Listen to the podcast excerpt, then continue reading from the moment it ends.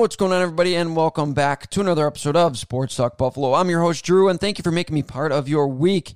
In this upcoming episode, I'm going to go over how I thought Buffalo Sabres G M Kevin Adams did in the trade deadline, trading away Taylor Hall, Eric Staal, and Brandon Montour. So stick around, and let's have some fun.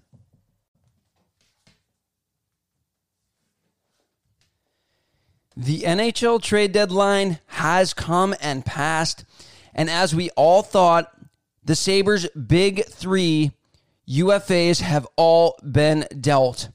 But before we go any further, I am feeling a little under the weather, but no matter what,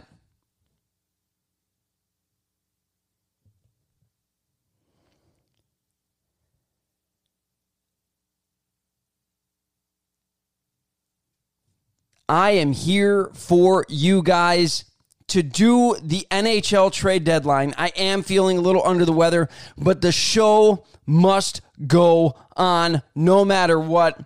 As these is, is I don't want to say it's big news because it was a very underwhelming time for the Buffalo Sabres, but let's start with the first piece that was dealt on March twenty-sixth, and it was center Eric Staal, who got traded to the Montreal Canadiens in exchange for a third and fifth round pick. And I got to tell you, Staal was having one of the worst years of his career. Statistically, he had just three goals and seven assists in thirty-two games played, which, again, is just one of the absolute worst years of his career. Father Time may have finally caught up with Eric Staal, as his play has diminished and diminished quite badly this season over uh, as the season kept progressing. Uh, it just never seemed to work here in Buffalo. He never seemed to fit. He never seemed to want to be in Buffalo. So I did praise this trade. I liked this trade. You can check out one of my older podcasts. At the beginning of the year, at the beginning of the Sabres season, I did grade this a very good grade for G M Kevin Adams, who I thought that the Sabres brought in maybe a legitimate second-line center behind Jack Eichel, but things just never seemed to work out. Again, Eric Staal just never seemed to want to be here, and it, it, I don't know if it showed on the ice. He looked good sometimes, but as the season progressed, he just kept looking worse and worse and worse and older and older and older.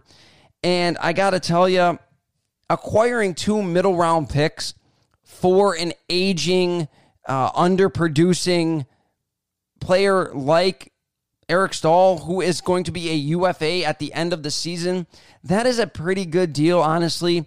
I graded this as a B plus for Kevin Adams, and as I said, the reason why I graded this as a B plus is because they got two draft picks for an aging, underperforming Eric Staal, a guy who's going to be a U F A at the end of the year. It was it was a good trade. This was a good trade for the Buffalo Sabres to make. It gives them more ammunition going into the twenty twenty-one N H L draft, whether they want to package those and move up in the draft. Maybe they can try to package something and get a player that can help right away. Whatever the case may be, not a bad start for Kevin Adams for the Buffalo Sabres as he traded away center Eric Staal. The second piece was, of course, Brandon Montour. He was traded on April tenth, just a couple days ago. Uh, he was. Tra- I called this trade. I thought that they would get a little bit more for Brandon Montour. When I did my prediction video, again, you can go back and watch that. I think I did it last week or the week before. I thought that they would get a little bit more, maybe a, a middle round pick and a prospect, because of how desperate the Florida Panthers would be, since Aaron Ekblad, had their their best defenseman, had a, a season-ending injury, and them really in the thick of things in the N H L, going about, about to go into the N H L playoffs. I thought that they would really want a puck-moving defenseman that could jump in on the offense, and he really did have a first a rough first part of the season, but over the past month, Brandon Montour really picked up his game. He had four goals and five assists in his for nine points in his last thir- nineteen games, and I believe he had seven points in his last eleven games. He has really, really picked it up in this past month. Offensively, which is his strong suit on the back end, puck moving. He was jumping into the play, creating lots of chances for the Buffalo Sabres. And with all that coming into play, the fact that they fired Ralph Kruger and it just looked like Granado unlocked guys like Brandon Montour, I thought that the Sabres would be able to get a little bit more for him than they really did. The Sabres only ended up getting a third-round pick for Brandon Montour Uh, from the Florida Panthers, and that was it. They didn't retain any of his salary at all, which I thought would set them up to potentially trade somebody like Cody Eakin and take on some of his salary to make him maybe a little bit more attractive to another team that wants like a ver- uh, a depth center heading into the playoffs, a guy who's been in the playoffs, but that just didn't work out. The Sabres really only got a couple of deals done, Brandon Montour being one of those. And in this one, I graded this a C minus. And at why I graded it a C minus is because, as I just stated, I really thought that the Sabres could probably press for more and get more from the Florida Panthers since they are so desperate with their starting, uh, their, their best defenseman, Aaron Ekblad, going down with a, a season-ending leg injury. I really believed that they would they would be able to finesse a little bit more, whether it be a, a middle prospect or a lower-tier prospect to bring into the Buffalo Sabres. You know, but a draft pick is a draft pick, so we now, we now have a couple of uh, third-rounders that we can use, and and a fifth and an extra fifth-rounder in twenty twenty-one. It's It's not the greatest draft, but again, you can use those to package and maybe trade for another guy in the draft. We're going to have to wait and see. But the biggest name, the biggest name in this whole trade deadline area was, of course, Taylor Hall. And the Buffalo Sabres did not wait until the very end, the trade deadline at three p.m., on the twelfth to get this deal done. It was all over Twitter. They had been working on it, working very hard to get this deal done.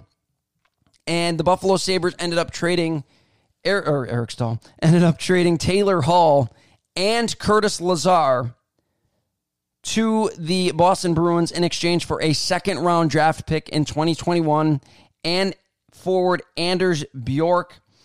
Now, that, when you first look at this trade, I can understand, I can absolutely understand the frustration. I was very frustrated. I thought the Sabres got fleeced in this trade, and realistically, they they did get fleeced, but under all of the circumstances that are now coming out that we are looking at, it is understandable that the trade went the way it did for Kevin Adams. He really did try to squeeze the absolute most out of this trade that he could. And, you know, it's just, it, he was in such a tough spot. And here's why he was in such a tough spot. One is Taylor Hall was severely underperforming as a Buffalo Sabre. He just did not look right from the get-go. He wasn't very good all around. He couldn't drive play. When Eichel was out, he was non-existent for the most part. And it just it just never worked out. There was just it never seemed like there was any team chemistry. He didn't look quick. He he wasn't, you know, the puck carrying, uh, very aggressive winger that we thought that we were getting. And it really, it just, again, it never worked out for the Buffalo Sabres and Taylor Hall. Taylor Hall only had, uh, what he had, two goals and seventeen assists in thirty-seven games. That's one of the worst years. I think it, it might be the worst year he's had in his entire career. So the fact that people really thought that we were going to get, myself included, thought that we were going to get a lot more for him than we did is... It's surprising, but not. Su- it's, it's surprising, but it, it's understandable that we didn't get more than we did. Uh, another piece of the puzzle that we really didn't take into consideration is the fact that Taylor Hall had a no movement clause in his contract. That was the only way that the Sabres could get him to come to Buffalo on a one year deal. It would essentially set up a situation just like what we saw at the trade deadline, where he essentially got to pick the team that he went to, and that's what he did. He picked the Boston Bruins, and he said he would not waive his no-trade clause for any other team except for the Boston Bruins. That was the team that he picked. That was the team that he wanted to go to. And, of course, that is what happens when you have a no-trade clause or a no-movement clause in your contract. I think that Kevin Adams tried and tried and tried and tried. There were a bunch of teams reportedly involved and and and asking about Taylor Hall. And I think if there was a if there wasn't a no movement clause in Taylor Hall's contract and the Sabres could trade him wherever they wanted, I think the bounty for Taylor Hall would have been a lot more. But the fact that he had it in there and he picked Boston, said, I will not go to any other team but the Boston Bruins, it really, really handcuffed general manager Kevin Adams, and he got all that he could. This is how I break the trade down, though. I break the trade down because there was some surprising pieces in this, and the biggest surprising piece was obviously Curtis Lazar. We didn't even think that he was in line for, for being traded from the Buffalo Sabres. Um, but he was like, I don't think he was a throw-in piece, but Boston liked his game, liked what he would bring. He, I, in my opinion, he is the type of player that you want on your fourth line going into the playoffs. He's gritty. Uh, he gets to the front of the net. He has some scoring capabilities. And, again, going into the playoffs, that's the type of players that you need in order to win come playoff time. So how I broke this trade down again was Taylor Hall for a second-round pick. That's a meh trade. Uh, it obviously benefits the Boston Bruins more than it does the Buffalo Sabres. And then we traded uh, Curtis Lazar for Anders uh, Bjork. And Bjork, if you go back and you look at him as a prospect, now Lazar's twenty-six, Bjork is only twenty-four. Bjork had a very solid uh, time in college. He was a a pretty good prospect in college. He was only a fifth-round pick. Curtis Lazar was a first-round pick. But he does appear to have, uh, over the course of their seasons, has a little bit more offensive upside than does Curtis Lazar. And people were, you know, you got the the writers in Buffalo saying, no fucking way. There's no way he's got more offensive upside. Bjork's got five points. Lazar's got nine points or ten points or whatever he's got right now. And over the course of their careers, I think you really seen what Curtis Lazar is. He's plateaued right at where he's going to be. And I think that given, maybe given a little bit more of an opportunity, uh, Anders Bjork may turn into, you know, a third-line guy that can put up twenty-five, thirty points for you, in which case that trade would be a very welcome sight for the Buffalo Sabres. Their career numbers, uh, Curtis Lazar scores zero point two two points per game, or eighteen points over a full eighty-two game season, and Anders Bjork scores zero point two eight points per game, or twenty-three points over an eighty-two game season. So again, a little bit more of an offensive upside Bjork does have than Curtis Lazar, and I think that the Sabres are really banking on giving him an opportunity in these next fifteen games with all the young guys, giving him lots of ice time, time on the power play, and hoping that he gets, he really starts to come into his own and be the player that I think the Boston Bruins thought he was going to be. Uh, the Boston Bruins fans all seem to really like him. There was a bunch of things on Twitter saying, you know, the Sabres got a good one because they never really gave him a chance in Boston.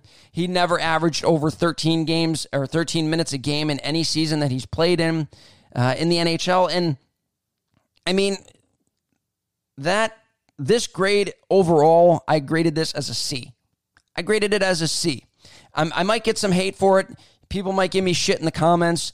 But I, I graded it as a C, and it's just because it's it's a meh. It's eh. It's one of those trades. Meh. You know, it's not it's not great. Don't get me wrong. If I had to pick a winner and a loser, Boston won that trade. Again, don't get me wrong.